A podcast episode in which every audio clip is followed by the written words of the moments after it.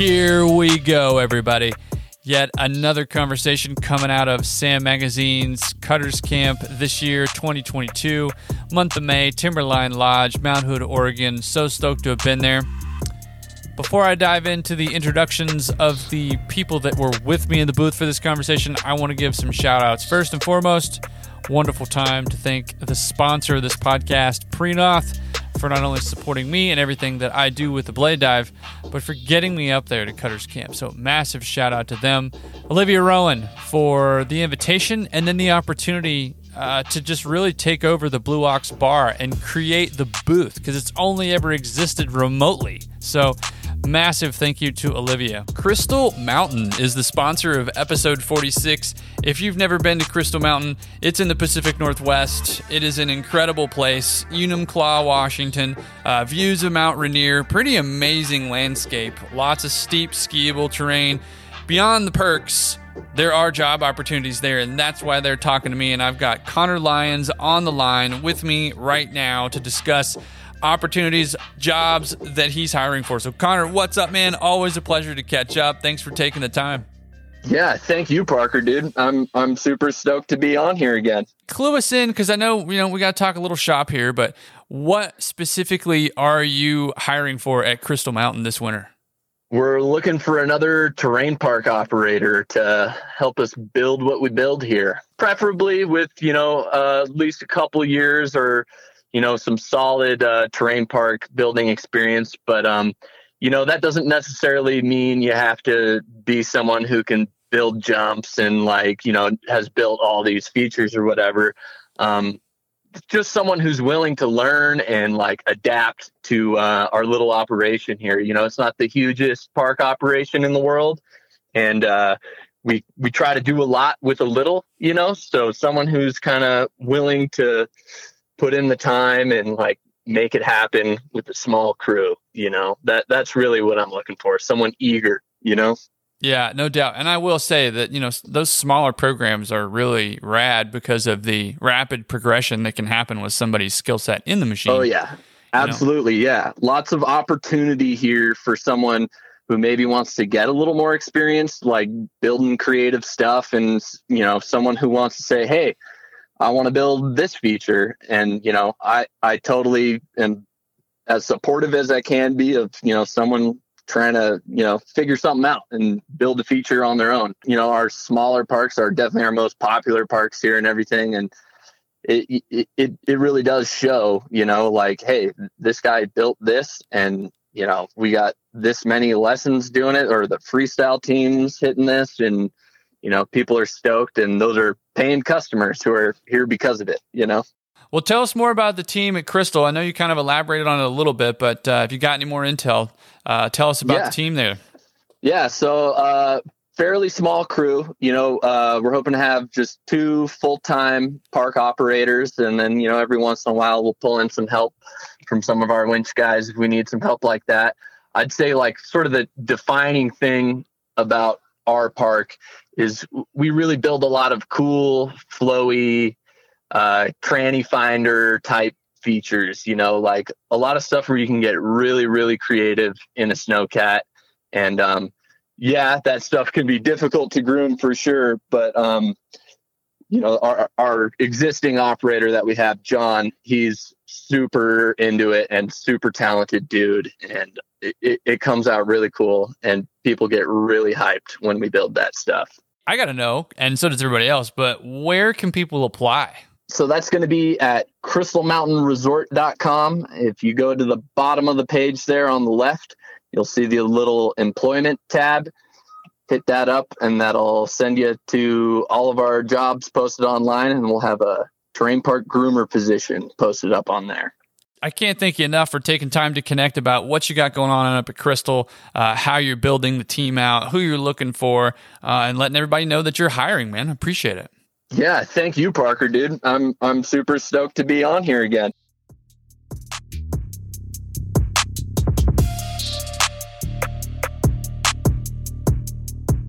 Okay, huge thank you to Crystal Mountain for being the sponsor of episode 46 and to Connor Lyons for carving out time to catch up with me.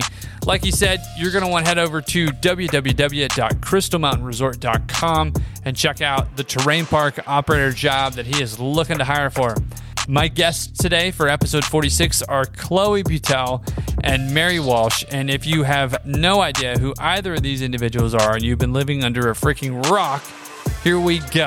Snowboard Mag, Snowboarder Mag, Olympic commentator, Dew Tour commentator, Mary Walsh, Rockstar, Sierra Tahoe, North Star, Timberline Park Crew, Holy Cow, direct contributor to Take the Rake, Chloe Butel. This is going to be a deep conversation, unpacking a little bit more of what we discussed in episode 45. So here we go. Go ahead and give it to Juice. Already.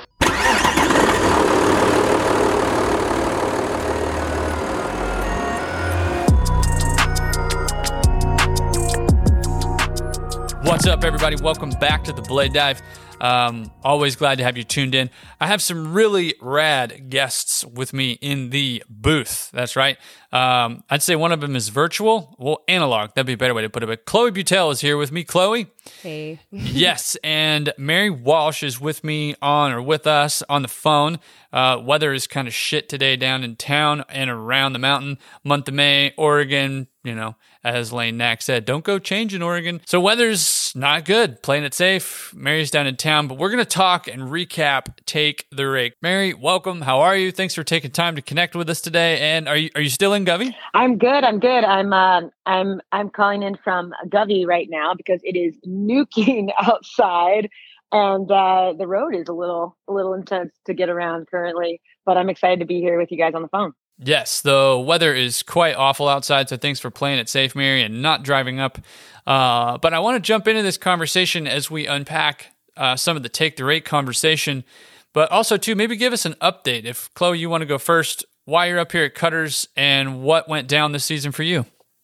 Yeah, last time that we spoke um, on this this podcast, I was trying to figure out my next move because Sierra had undergone a wildfire and, and the, that kind of changed my plans a lot. And i ended up actually working up at north star um, which was an incredible experience. That team there just like took me in. Like i was family and i learned a lot from them and finished off my season there after um, after the winter and found my way down here to Timberline again, my second summer uh, operating on the snowfield. And I actually showed up last week for the It's Tits build with Crush from Snowboy and Weasel and the whole Digger team, which was made up of 14 women. So that was really exciting. And then this Cutters Camp has always been a dream of mine to come to since I ever heard of it first um, four years ago when I first got into cat, and it hasn't happened in a few years. So being able to come to my first cutters camp this year um, after a hiatus of a few years is really special. So I was actually invited to be a presenter and coach, which was an incredible opportunity. So that's why I'm here. Very cool. Very cool. Mary, you've got a bunch of stuff going on. Um, wrapping up the winter season, you've traveled the world. Um, let's go ahead and call. let's go ahead and call that. You ask the right questions. I think that's one thing I've always noticed about you and your writing too. You're very, you're a great listener, and you ask those questions that are wonderful for everybody to listen to and digest answers that come from people you're either interviewing or around. But I don't know if you can if you can give us a brief recap of how rad the season was because it was awesome to see you on the TV. Um, it was awesome to see you on the YouTube, but um, fill us in. Oh, um, thank you. That is, uh, thank you for the wonderful intro and the and huge compliment. Just the listening aspect. That's really uh, that means a lot. So thank you for that. Um, because that's I think one of the things is asking questions and the listening is always trying to trying to really kind of hone that in and improve on that. You know, so I appreciate that a lot. Um, so um, I, uh, of course, worked at Snowboarder Magazine for about a decade. And then, um, unfortunately, you know, media and COVID times, and that kind of ended in, uh, I guess, the year before last. But um, what was really incredible was a year ago, almost exactly now, um, our former publisher, Jeff Baker um, at Snowboarder, who is an incredible person, photographer himself, and then um, was the GM at Snowboarder and then Snowboarder in Transworld, and was one of the founders of Snowboard Magazine. Actually, relaunched the magazine and uh, invited Mark Clavin and I, um, one of another amazing person, um, photographer, writer, great guy, to join the Snowboard Mag staff. So last summer we relaunched that, and so that's been a really big focus of mine over the last year. And uh, we just started print production over the past month for our next volume.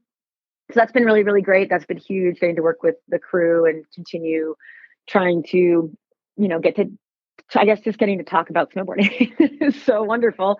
So getting to work with them is awesome and do that. And then in addition, for me, over the last couple years, a big personal challenge and point of excitement has been uh, commentating.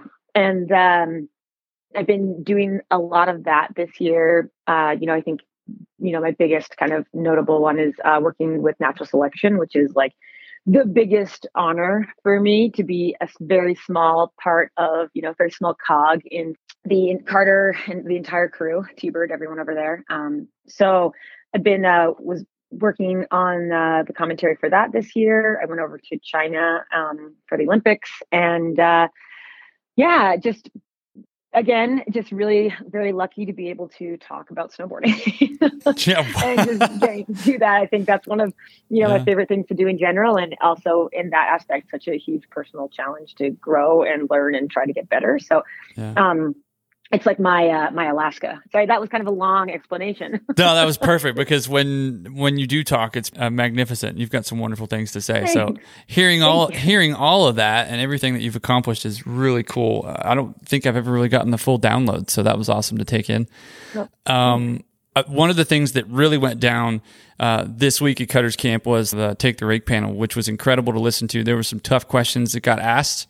Um, the panelists posed some tough questions back to the group. But Mary, you had some amazing points in that conversation, and so did Chloe. And kind of jumping back to that listening point of listening with intent, but also in doing that, you're able to respond. And as I mentioned earlier, you're a pro at it, but asking the right questions so that you're a bit more approachable and to kind of backpedal that a little bit. Um, we're trying to gain, uh, I, I am as a dude, um, maybe some perspective on how we can get more women in this industry uh, through and in operations. So whether it's terrain parks or um, lift operations or uh, alpine uh, fleet grooming, whatever it is, if it's welding, lift maintenance, I think it, it expands beyond terrain parks, right? But you brought up some really great points, Mary, and one of them was listening and how um, the the industry as a whole, not just even dudes uh, that are the majority of the audience, uh, within the snow industry, how listening is so important to be able to foster a conversation that can include how we can be more inclusive for everybody that wants to be a part of uh, the snow industry. And so, I guess my question is, what do you think that that looks like if we were, and we kind of talked about this a little bit last night with, or yesterday with Laura Rogowski, the the listening component and how it fits in. And if you're not good at it, how do you get good at it? Oh man. Well, I think it's like anything. And I think it's really easy to make, you know, a metaphor with snowboarding or skateboarding or skiing, with, you know, all these things that have put us in these positions uh, professionally because we love them so much.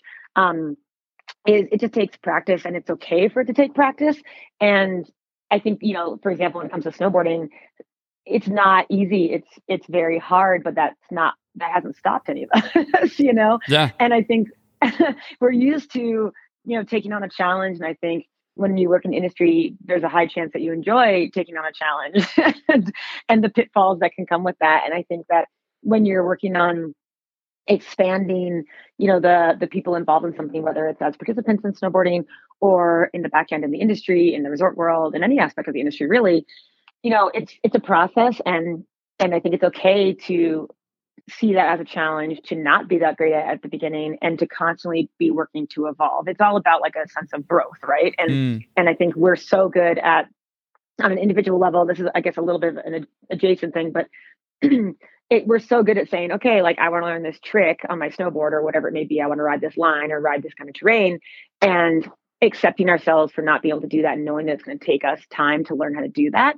and kind of you know, you have ups and downs, get frustrated, have good moments, whatever, but working on that process and all the kind of personal growth, um, you know, stuff that is involved with listening to other people, for example, it's we have to kind of give ourselves the understanding to have that be the same process. You know, if it if it's challenging, which it can be, even if you're amazing at it, it can you can still hit moments of challenge and and so I guess it's almost just like kind of everyone just needs to be a little easier on themselves, understand that it isn't always that easy. Um, and and I think one of the things that we've done in the industry, you know, is it's and I'm sure this applies to many other industries, is that we've often relied on people to kind of, you know, for lack of a better word, like fight their way through to whatever they want to go, and mm. kind of, mm. you know, you, you, and that it can include anything from working hard to kind of like, you know, really staking, you know, your your seat at the table or blah blah blah, whatever it may be, um, and just kind of doing it on your own, I guess. And I think one of the biggest things to think about when we're looking, especially to get more women and underrepresented groups in the industry, is extending kind of that that that hand, that opening that door, extending the olive branch, whatever it may be. And like you're talking about, to just ask the questions and say, I'm here to listen, instead of assuming that someone will feel confident enough or um, have the agency to bring it up themselves, which I feel like is oftentimes how things have have been in the past. Um, it, like I said, probably not just our industry, many so many industries, but to say, hey, what do you think? What are your goals? What are what are you hoping? Where do you want to go? So do you you know do you want a job?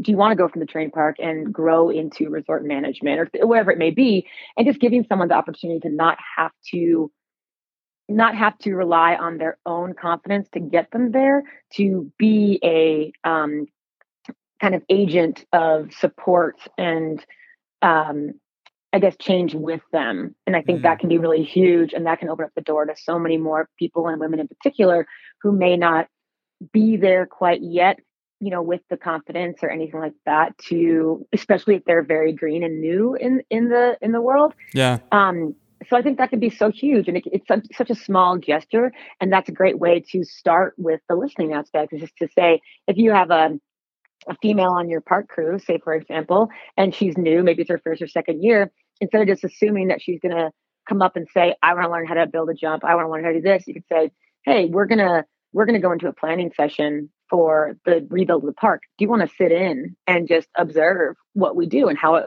how it works?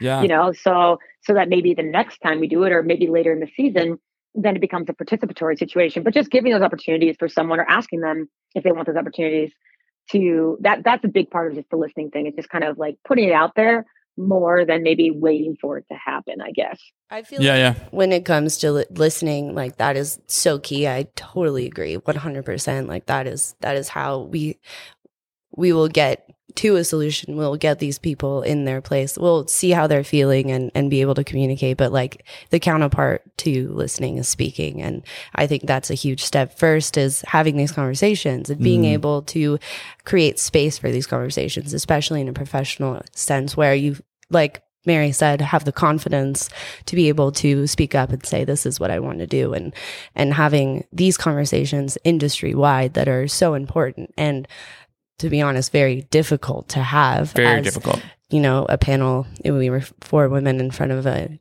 entire filled room of men. Mm-hmm. And that was, that, I can only speak for myself, but I was a little terrified going into that. But the fact that that conversation took place and we were able to have you know something to listen to. They were listening we were listening back to to how they felt and how they could interact with us. It's like it comes to listening and having this conversation and and it takes speaking as well. Yeah, yeah. Well, maybe transitioning into what Take the Rake has become, and uh, I know that Marsha's uh, said it before, and, and and Mary, all I think all the ladies up there said it, but it's not it's not like Take the Rake is out there to be some kind of profitable event. It's it's out there for a good reason. Not that making money is a bad thing, but uh, Chloe, if you wouldn't mind, like take us down the road of what it's like to maybe uh, pass that idea on to other resorts, or maybe your vision of how operationally that event gets uh, successfully set up somewhere else so that it can be replicated, so to speak? Well, the idea for Take the Rake is that it's kind of a catalyst in the industry for other events to take place and copy and, and have, you know, space for women across the country at different resorts or different programs. So, so there is kind of this representation, you know, locally in that resort to, to push women to, to think that they can apply for that job or, or to give them the skills that they want to learn in the trades or, or just feel included and, and represented represented in their community um, to see these events we have seen a lot of these events pop up since mm. since take the rake took place which is an incredible thing to see it was you know so successful beyond everything that we imagined when we thought of the event because you know we saw a lot of other mountains um, dark side parks and and and other you know programs take on these similar learn to dig events and and bringing out women to to teach them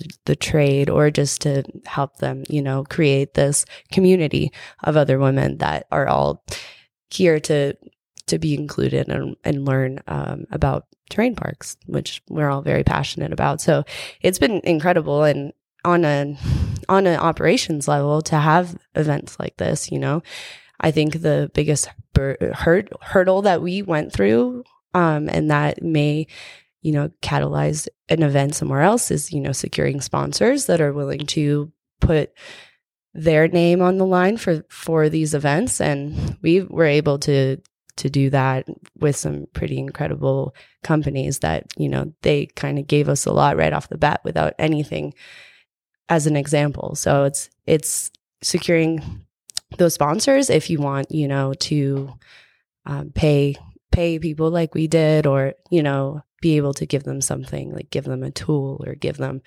um, a welding clinic or something. And it doesn't even have to have sponsors. You can just create a space at your resort or create a space for people to learn the trade more so than just snowboarding together too. Really relying on I think some great networking and some conversations here at Cutters Camp. That's what, I've enjoyed the most about this entire event. It's amazing. I guess my point is there's a lot going on, right? And people still have lives, but I would say that it's worth your time if you can to break away to certain things like this to reset for, from an industry standpoint so you can kind of huddle together. Is that is that what maybe a bigger conversation around take the rake is just continuing to huddle and and do things like Cutters Camp and present, or do we need to create more events that are similar to Take the Rake? What do you think? Yes to both. A hundred percent yes to both. Um, you know, I think the opportunity to to to congregate with other people from around North America and around the world to like you said, make those connections and um, is is so huge across all parts of the industry. Um, and that's, you know, this is only my second time at Cutters Camp. And both times when I attend the events, I leave like so fired up because, you know, mountain ops and terrain parks in particular are so foundational to our entire snowboarding culture. And I think that this is an area of snowboarding that that doesn't get the love that it even deserves. And obviously, like things like what SAM Magazine, Cutters Camp, the Blade Dive, like you, there's different things that are happening that are that are shining that light on the individuals and what's happening in that in that uh, part of our industry. But it's so important, and I think we can do more and and kind of looping it all together. That was one of the things that when I went to take the rake, I was I was so excited about the event. And then I was like, oh my God, like we have to talk about this even more than we are, so much more because everything that everyone is doing who is attending Cutters Camp is is so foundational to our experience and our culture as snowboarders. Um, and I'm sure the same goes for free skiers. Uh, but I can't. I guess I shouldn't speak for them. But I imagine it's similar. Um, I just want to include everyone. um, but uh, and and I think opportunities, especially on the women's side, to come together are so so important. For example, like you know the idea for take the rake was catalyzed by a question that Jess Goucher asked during a women's panel discussion at its tits in 2021.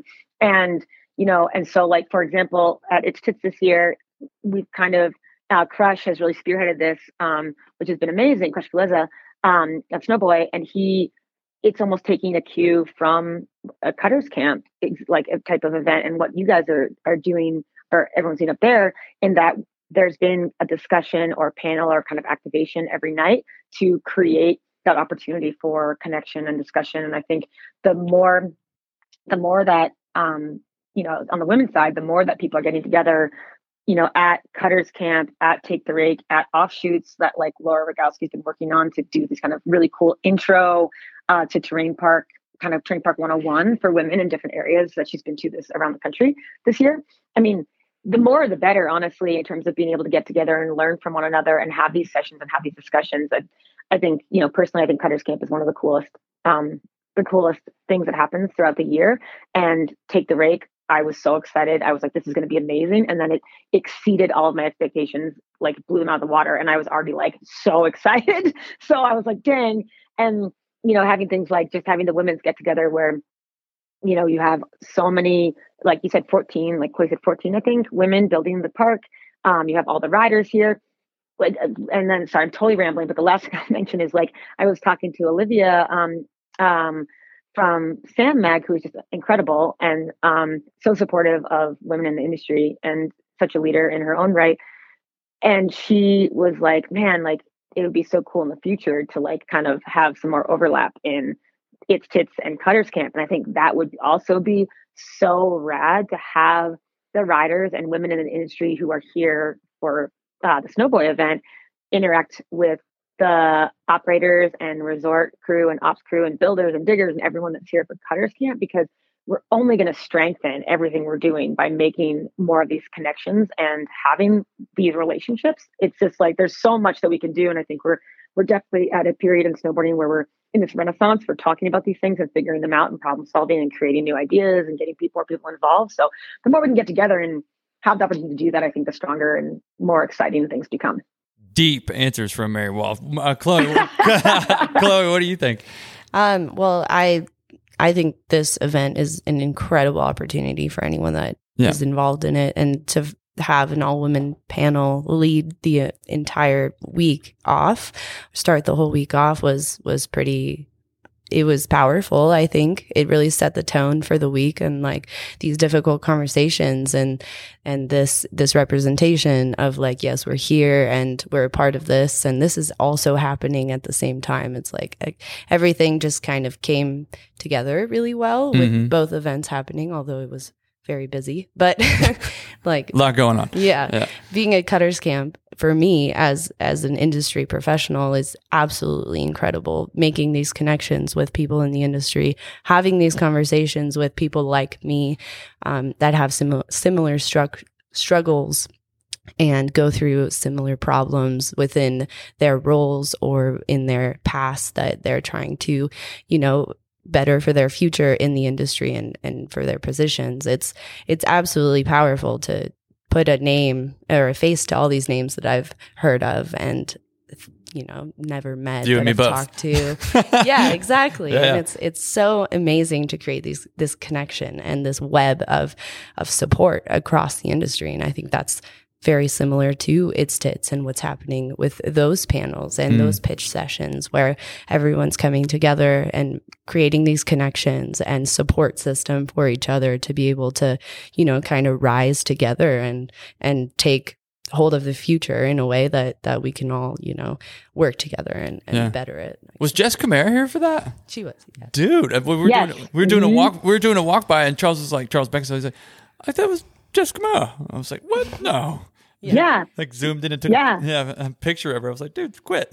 Go say hi. okay, before we jump into some push road questions, I have to give a shout out to the sponsor of episode 46, and that is Crystal Mountain. Amazing place in the Pacific Northwest. I need to get up there for sure. But they're hiring, they're looking for operators. To check out what they're hiring for, you want to go over to their website, www.crystalmountainresort.com. Find the employment link at the bottom of the page and hit up Connor Lyons. That's who you want to talk to. Let's roll that intro.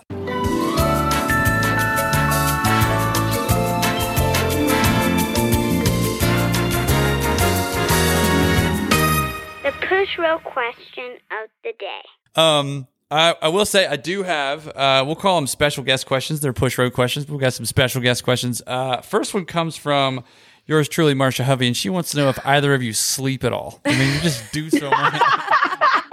we could give the question right back to her. she is Absolutely. no, I mean that and as a compliment. I mean, Oh, we're man. out to have work life balance. I'm not trying to compliment overworking, but I just mean that Marsha's doing incredible things and and working her butt off and changing the game constantly. So huge, huge, massive, props to Marsha. She's an incredible human. Yeah, I wish she was Um, here now. She she was dearly missed, and and her presence at the camp and at its tits would have been, you know, incredible. And you know, we're all thinking of her because she is a catalyst for a lot of these movements happening now. Uh, Yes. Yes, most definitely. Uh, next question is from PJ. Uh, handle is Homie Rafiki. Is that right? Homie Rafiki. Homie Yeah. Rafiki. Yeah, and my English is not too well. Nice. Uh, not too good. See, there we go. Can't even talk it. Uh, uh, so the question is for Chloe for PJ, and he wants to know. He says, Chloe, what have been some of your biggest challenges as an up and coming operator? Ooh. That's a great question. Ooh. um, my some of my biggest challenges as an up and coming operator. Um, I think, I think just you know any operator that that is fresh in the industry is is trying to kind of navigate a little bit of the industry and try and figure out how it works and. I I definitely have struggled with with choosing the right path and and choosing you know where I want to go with with this and and actually envisioning a future. I think the last time that we talked, Parker, you asked me, you know, where do you want to go with this? And yeah, it's a, it's a tough question. yeah, and I remember like saying, you know, I I don't know. I love to be in a cat and like I I'm very passionate about this and I don't see myself like stepping into a different role and and that was, you know, that's very different than how I feel now. I feel like with all of these opportunities to be more involved in the industry, I feel like I'm trying to navigate my future within it. Mm. And my big, biggest struggle has been deciding, you know, if I can make this sustainable for me in the Mm. long term, uh, Yeah, we- financially yeah. and, you know, um, emotionally, you know, definitely financially though, like just trying to, to navigate my future and, and see, you know, work towards something and, and figure out what that is and whatever that may be. Like I, you know, am full bore ahead in the cat and that's what I love about it. And I definitely want to make it something that I can last in into the future. Yeah, and we rapped about that for a minute last time we talked to you. Don't you have a degree in botany or something like yeah, that? Yeah, I have a degree in botanical science and Whoa. agricultural physiology and something that is not you're at a- all related to So you're a NASA scientist. Uh, more Building like rocket ship, Phil. Science. Yeah. Well, you know, that is something that feels so far away from me now. It's four years ago that I I graduated from college and I've always had this plan of going back, but the more into the industry I become, the the more I'm I'm passionate about it and I don't see myself being able to step away unless, you know, I can't make the sacrifices that I have to to stay in the industry because of the wages and because of the living situations. And Mm. I, you know, that's a huge struggle that was a big conversation this week at Cutter's Camp within um, everybody.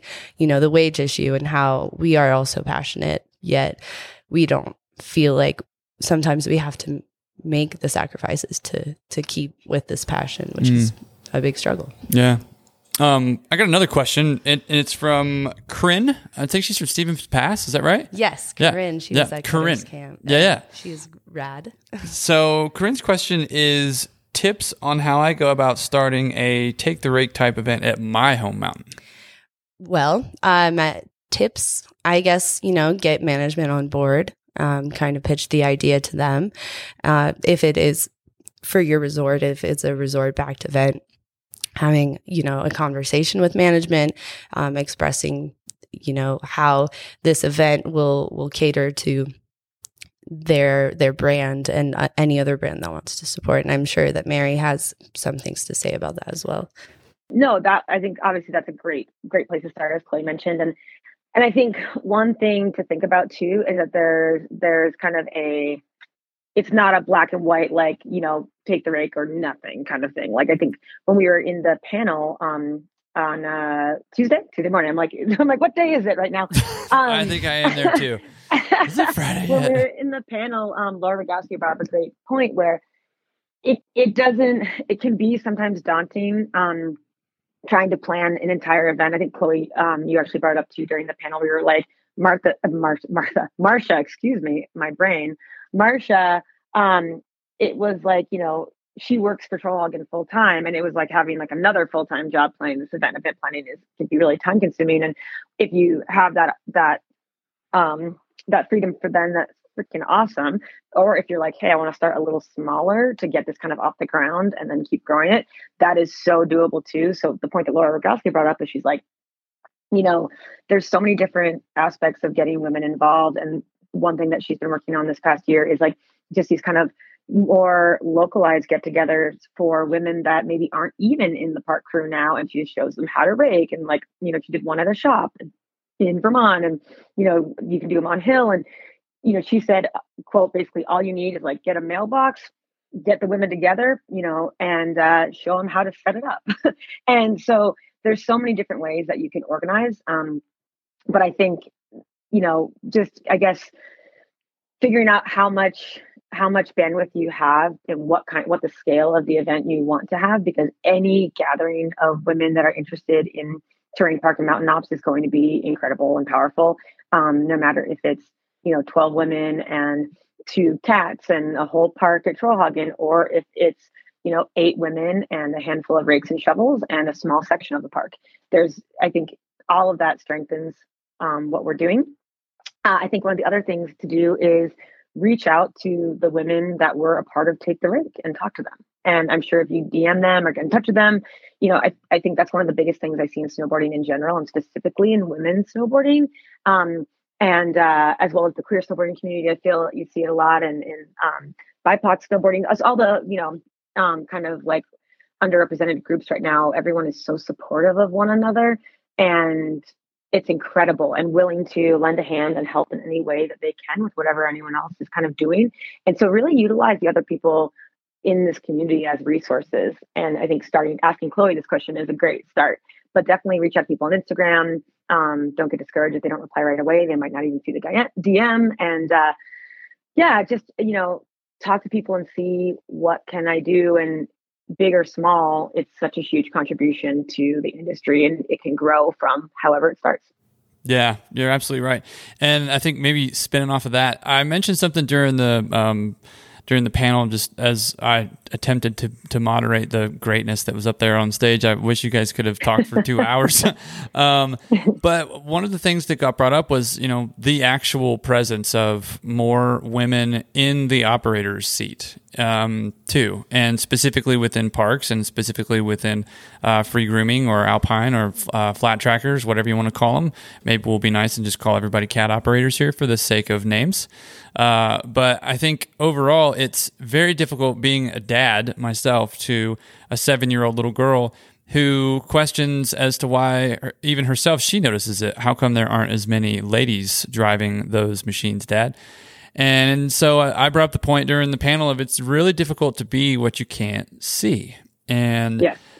I want to know, uh, leaning more towards the allied question, how do we make uh, men people, LGBTQ, everybody involved. We'll just call people uh, for the sake of names. But um, how do we make people more comfortable uh, with, like we talked about earlier, Marion, wrapping back towards that, but asking the right questions or listening, being approachable, but being an ally the right way, you know, because it's one thing, I don't want to use the word accost, but I don't know, I can't speak from the experience because I've not been in the shoes of either of you.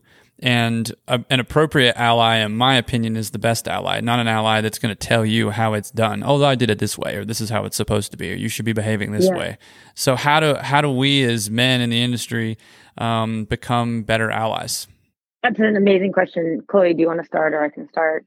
Um, I actually, I just looking thinking back on our panel. Um, Mary, you had some pretty and pretty incredible answer to um, a question that was asked by the audience about creating this space, and I'd love to hear you talk about that.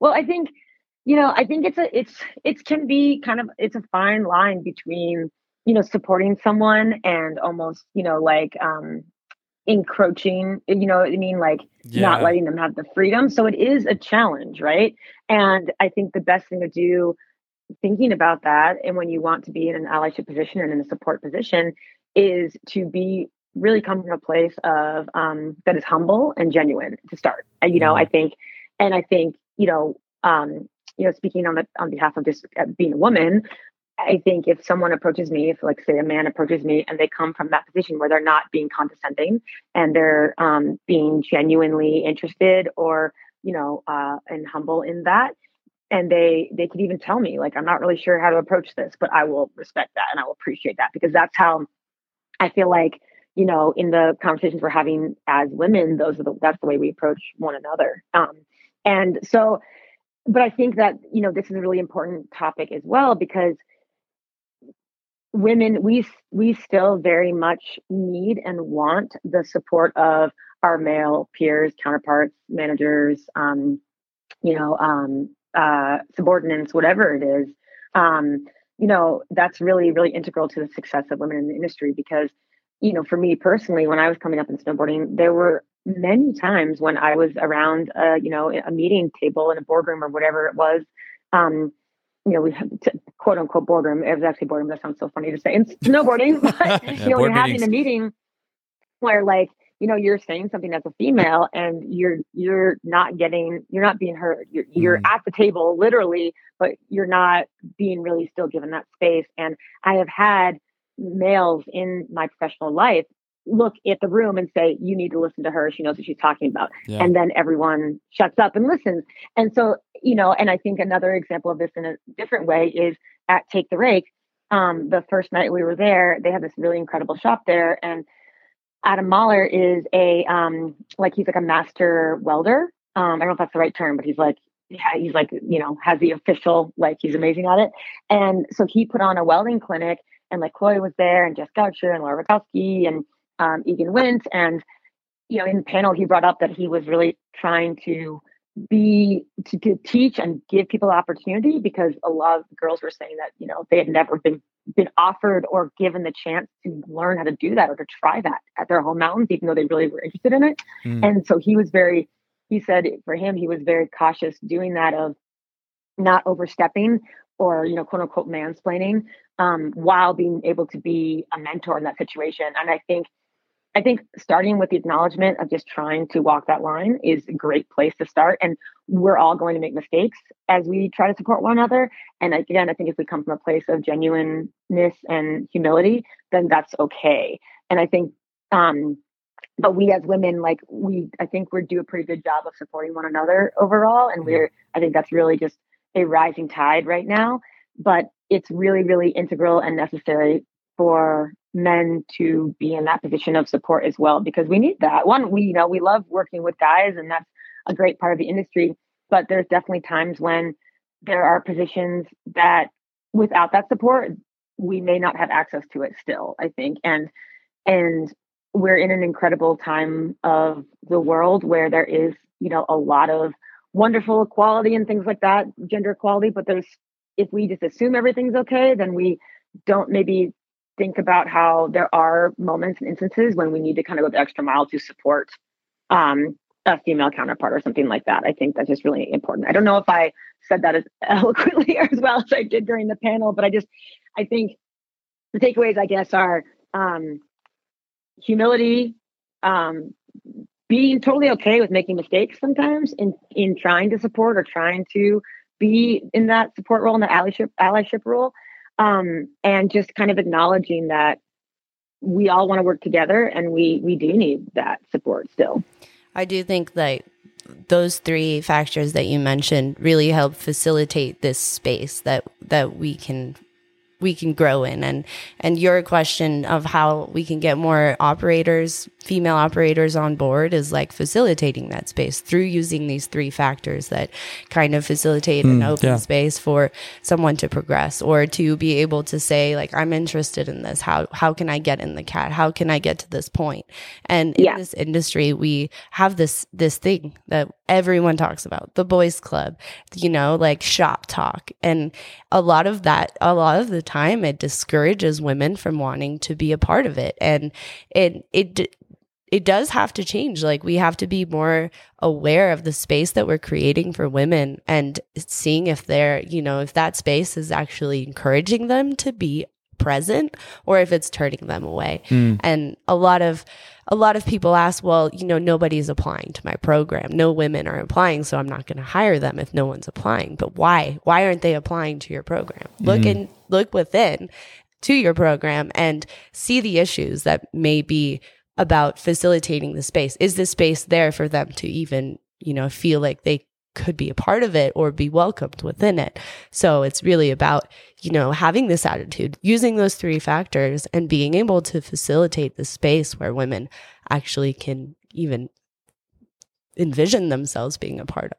I what Chloe said that really well, and I think one of the big discussions that's happening um, in on the women's side of snowboarding right now currently, and I'm sure this is happening in the greater you know greater world a lot as well, and social media plays a large part of this, just our kind of overall digital culture, eh, but is imposter syndrome and Mhm. feeling like you don't belong and there are so many discussions um, that I've been a part of where women are expressing, and even established women who are already in the industry and doing great work, but they're expressing feelings of self doubt and feelings of imposter syndrome, and that they they don't feel like they belong, and like uh, and they're snowboarders, like they they've been snowboarding for years, and they've been in the industry for a good amount of time, sometimes longer, and and I think.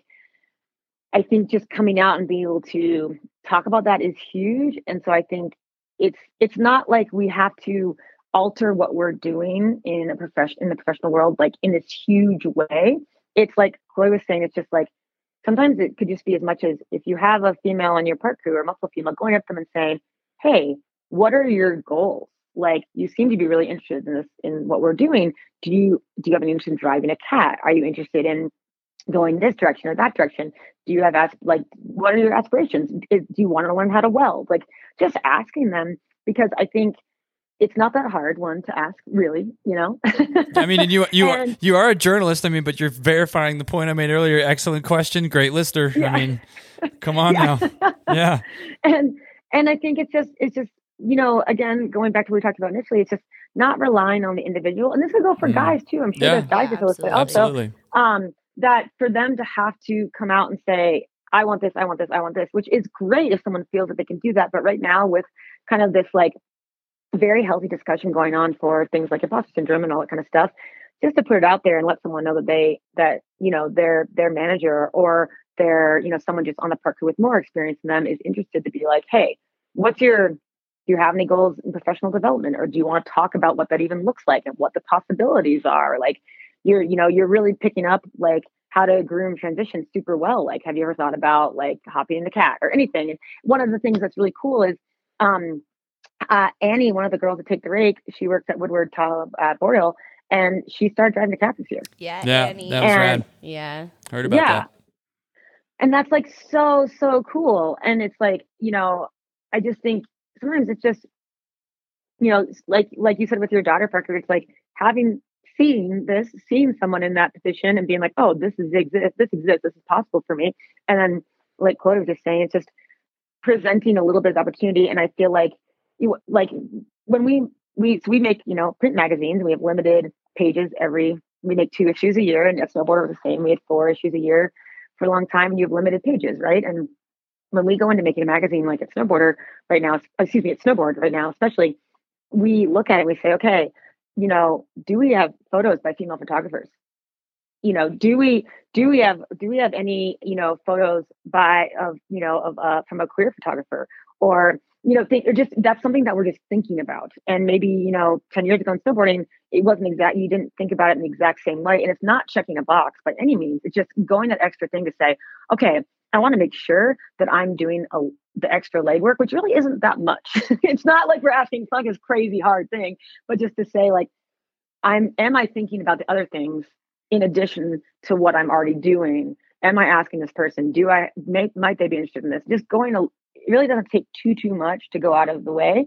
And again you're going to make mistakes sometimes but just the fact that you're doing it and pushing is like that's hugely that's just that makes change. That makes huge change. Yeah, and it's it's goes across the board for everyone, man, woman, or any color or size, shape. You know, if it's your team and you're starting with that. Chris Hardgraves actually had a a, a panel where he mentioned, you know, it, it, all starts with the relationship with with your crew and and with your coworker and you that basic relationship and and understanding where they come from and and creating that conversation of like, you know, what are your goals? Where do you want to come with this? And that's that's how we we build relationships and build teams and and have this issue a solution to the issue of retention and you know building a a, a team against this common problem of, that we're seeing. Yeah, I was going to say like uh, the um well, it's not like I don't think it's the inverse. Maybe it is. No, it's definitely not the inverse, but it's relatable to the question. And like for example, when you have a situation with an employee, an operator, we'll use the operator specifically. When the operator gets excited about what they have going on in the job or the task that they've been assigned, but they may not know exactly how to do it and they have to involve the manager or the supervisor or the other operator that has more experience, right? And when that employee then looks at that other operator that's more experienced and it's male and female, how does the dude because uh, typically and this is i'm speaking from my experience here dude to dude it was dude this this literally you make it look so easy you know? And if the gal is saying that to the manager that's a guy you know how does the guy receive that? Because you can really foster that um, that relationship between the craft and the operator by motivating the individual correctly. And I think that's where I'm going with like the right way to be an ally. So like incredible answers and supporting it in a manner that can not deter the individual from going, well, they don't, they, yeah, imposter syndrome uh, coming in. I, am not being communicated to. Um, I don't feel like I'm advocated for. I don't really even know what my job is. I kind of feel like I'm just here and in a space and I'm not motivated to stay because I don't have the support. Um, yeah. It's it's just a, it's an it's an interesting environment. And at Cutters, I mean, we were out there doing the coaching session this morning, right? And uh, when you get somebody that's genuinely interested in learning, that's exactly what goes down. It was, and I just experienced it this morning, dude. How do you make it look that easy? How do you yeah. do, how do you do that? And if you're not as comfortable around the opposite sex, or you're not as comfortable around somebody that identifies sexually different than you, that's going to be that's a barrier and it's not that person's fault. So I'll, go there for a second but i think like just the allied component is um, so big as you stated mary and chloe and i think as this industry continues to foster those conversations just remember that there we're, we're all people. You know we're all we're all people just trying to be amazing at our craft and and if that happens to be operations within the ski industry world at the resort level then I think we just need to kind of open our heart and soul a little bit and say, hey, how did I start here? Oh, the same way you did. Let's figure out how we can make this work. We can all fight as hard as as we want to break through that glass ceiling, but if someone just opens the sky right? and helps us up it, yes, just mentally wrote that one down right there. Damn, that was good.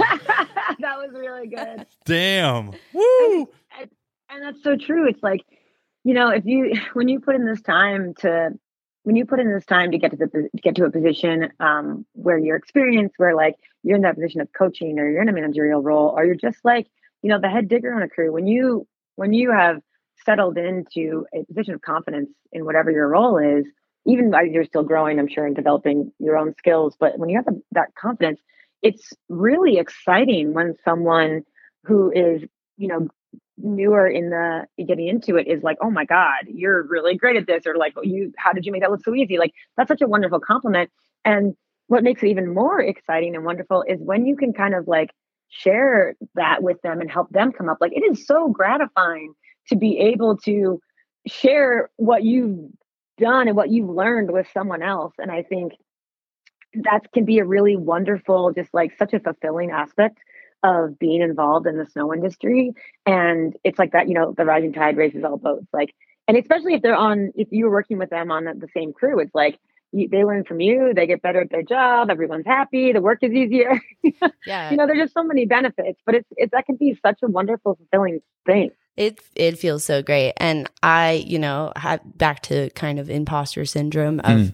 you know, I'm a four year operator and I'm a woman, and I've always had, you know, I've had come across this issue of like being in a position where I have to train someone and and not being well received because of you know my short time in the industry or be, the fact that I'm younger or that I'm a woman, and and that's that's been a re- big struggle for me in the past. But coming to Cutters Camp, I've had two sessions. I've coached uh, PJ and Cody. Yeah, I was gonna say, can we shout Yeah. out PJ because he was stoked. He was PJ was rad. He was super stoked, Yeah. very very excited, and super receptive, and and just like open. And uh, it was great to teach him and Cody from Bogus. Like Yeah. they were both so great, and Yeah. it felt so good to ha- be able to you know give everything I have to them and have them actually receive it and and be open to listening to me without any misconceptions of of like my role or anything, you know. And uh, that was kind of you know a fear of mine going into it. Like, is Mm. anyone really going to want to listen to what I have to say, or why would they? You know. But in reality, we're all just trying to swap ideas and learn from each other, and that was so fulfilling. So I totally agree with you, Mary. That's a really good feeling. we all blade dive for sure, hundred percent. Um, hey, I want to. This is a question that I ask um, everybody on the show, Mary, and um, I, I want to know. But if it ha- happens to be um, within the industry, that's okay. But I would love to know maybe a piece of you that's defined or something that defines you that's outside of the industry. Uh, it can be anything, uh, but if it is the industry, that's okay. And if you weren't doing your gig at Snowboard as a dream job, what would you be doing? Oh man, I've actually never. Shit. oh man, um, that is. I didn't prepare for this. Um, Parker, you're throwing me under the bus. You gave everybody else questions, but you didn't give a me any. great- no, that's a great question. Well, one, um, okay, so I'm going to start backwards. One, if I wasn't doing what I'm doing now in snowboarding with the snowboard and getting to commentate and all that stuff, I'm going to throw that, that in there because that's such a really exciting thing for me right now, um, and such a huge point of my own growth work wise and personally. So. Um, I don't know. I've never thought really about the alternative. I think um, I don't know that there is one. Hey, fair enough. know, fair I- enough. and not not to be not not unimaginative. Um, I just was actually listening to this. Um, what's that guy? It's like Marc Maron.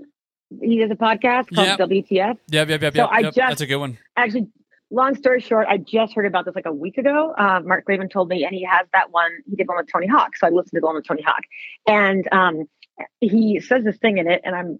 It was applying to Tony Hawk because he's an incredible um, uh, athlete. I actually texted it to myself because I was running at the time, and um, I thought this was kind of a fun thing. And granted, again, he's talking to like the, the most famous and you know arguably one of the most successful action sports or skateboarder and action sports athletes of all time um, when he said this. But he said when you're presented with something that is your calling. Um, that you excuse me, so it's when he said when you're presented with something that is your calling um, you you have the lack of cho- i wrote this wrong sorry i'm totally butchering this but he said something to the effect of when you're presented with something that is your calling what you have is the lack of choice for the rest of your life Oh, and yeah. in a positive way and i kind of really like that so I, I think I, I was on a run when i was doing the podcast i was texting with one hand and i think siri might have gotten in there and messed it up but uh but i like that because i think for me, and I, I would imagine for so many people in snowboarding and in the snow world and resort world, that um, you do it by any means necessary. And it's it's so driving because it is hard. It's hard financially. It can be hard with the work life balance. Um, it can be hard on your relationships in your life and all aspects.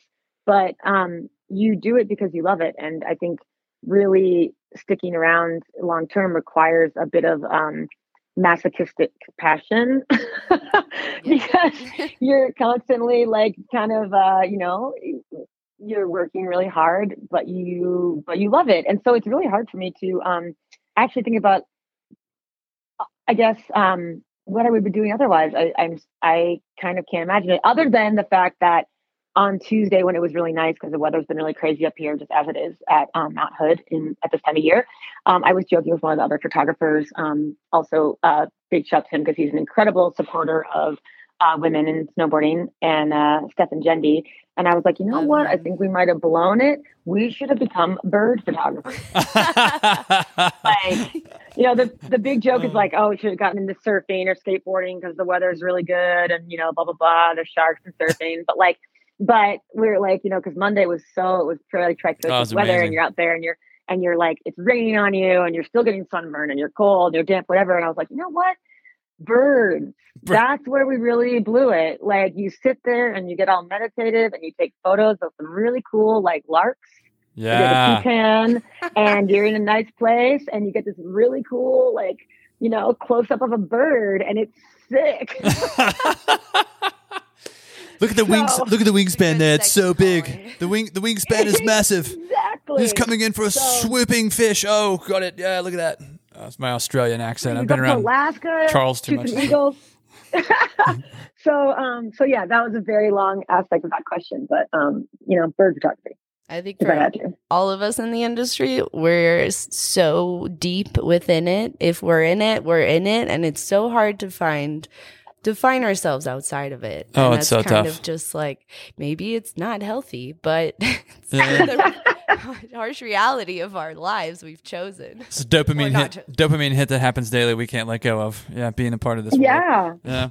yeah Uh, Chloe, I do want to know what your summer plans are. Uh, maybe tell the world kind of you've transitioned. We went over it a little earlier, but are you going to stay um, and work at Timberline this summer? Yes, I am uh, staying. This is I haven't actually started night shift yet. I've Mm. been here for almost uh, two weeks, and I've just I've just Living the dream. Yeah, with the it's it's build and then cutters camp. But I will be here until the end of the summer again, um, building the public parks, uh, private parks, camps, whatever camp zones, FTC, um, and spending time in the Pacific Northwest a little bit until August. So I'm really excited to be back here. It's such a special place, and this is an incredible way to kick off like my summer, my Yeah. second summer here. So Pretty badass. yeah, very great. Well, we believe it or not, I know Mary's got somewhere she's got to go, so I definitely don't want to take up any more of her time. We're lounging up here in the booth, the Blue Ox Bar. Uh, maybe quickly before we sign off, ladies, where can people find you if you're willing to receive any questions about Take the Rake, um, how they can bring an event similar to that to their hill, um, or any other intel that you could provide? Where can they find you? Online or, or where else? Yeah, um, you can send me a DM. I am terrible with my phone, but I am definitely on Instagram more than I would like to be. So, you know, at Flowy Chloe, send me a DM. Start the conversation. I'm happy to hear about anything, and we can talk shop, talk industry, and it's. I'm I'm definitely open to whoever reaching out to me, and we can take hold of this industry together. Um, yeah, same goes for me as well. Um, I am Walsh MT, just my name slightly backwards, uh, on Instagram. And then I also have a website, um, which I need to upkeep more, but it's uh, mtwalsh.com. And I think my email's on there. So definitely, I'm stoked for anyone to reach out to me. Uh, I am also uh, not the greatest sometimes at uh, getting back promptly, and I'm trying to get better at that. But Well, it's, you're like uh, a world again, traveler, so balance. you might be in like a totally different time zone. Exactly. She's in China. So- Come on. Yeah. Don't give her a I hard time. appreciate everyone's patience always. Thank you. Thank you. I appreciate that.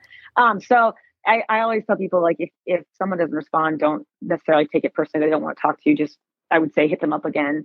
Um, because we're all kind of doing the jobs of, you know, five people in in snowboarding for the most part, and not not a bad way, but just sometimes you miss things. So but I'm really happy to talk to you know anyone that's interested in in getting more deep into snowboarding, into the event side of things. Um, really anything being a part of this community because I think it's so incredible and so fulfilling and um, can you learn so much and you make so many amazing friends.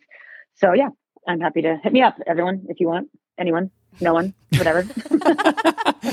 Oh well, I've I've really enjoyed this, ladies. This has been an awesome start to the day for me after jumping out of the cat. So I'm going to call it my start to the day. Um, but it's been wonderful to have you both. I can't thank you enough for your time and uh, just to talk a little bit deeper uh, into the perspectives of maybe how uh, Take the Rake was absorbed by others. We're, we we have that podcast episode out there, but if you haven't listened to that, check that out. Uh, so thank you both so much for your time, and hopefully we get to catch up again and chat.